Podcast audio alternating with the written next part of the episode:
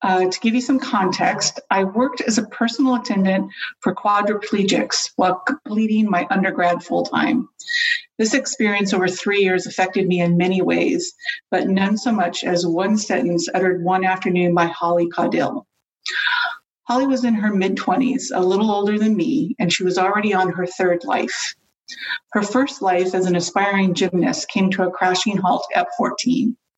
The van in which she was a passenger drove off a hillside, tumbling her around and flinging a large toolbox into her when she was wedged against the engine well.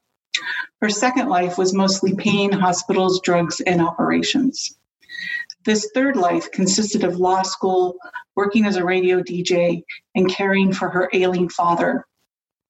I was one of three attendants that acted as her arms and legs, as well as more intimate parts of her body that required her to externalize control.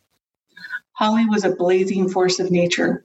This woman could just move her head and one shoulder, yet she commanded respect and exercised confident control in her life. She amazed doctors with her resilience, even maintaining muscle tone after over a decade of paralysis. She had a brilliant intellect, a bright sense of humor, and she understood people deeply. I tell you all this to give you context for that one afternoon. I was having boy trouble. Some guy I had recently started dating was ghosting me. This is a story as common as dirt. But that afternoon, all I could feel was the dirt. I was crying before I got to Holly's place to start my shift, but pulled myself together so it didn't show. An hour into my work for Holly, I excused myself, went into another room to hide and cry for a few minutes. When I had recovered sufficiently, I came back to help Holly with her homework. I needed to turn the pages in the textbook and replace it on her clear plastic reading stand positioned over her head. Before I got the stand in place, Holly looked at me and asked, What's wrong?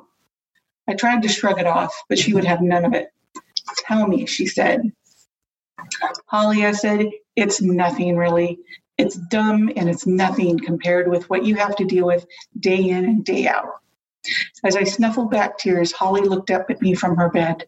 Her big green eyes sparkled with intensity as she said, If it's important to you, it's important. I swear the next quiet moment stretched into eternity. That phrase has reverberated inside me for over 30 years. Every time I encounter someone putting themselves down or comparing themselves to someone in different circumstances, I hear Holly. If it's important to you, it's important. This one phrase has helped me be a better mother, friend, citizen, boss, teacher, daughter, and person than anything else. Holly Caudill became an assistant district attorney in California, married, and died before she turned 40. She is still important. Yeah, she always wanted to have kids and she just couldn't. She always she kept hoping that the next therapy would at least enable her to move her arms so she could hold a child. But that never happened for her. But um, she helped mother my kid.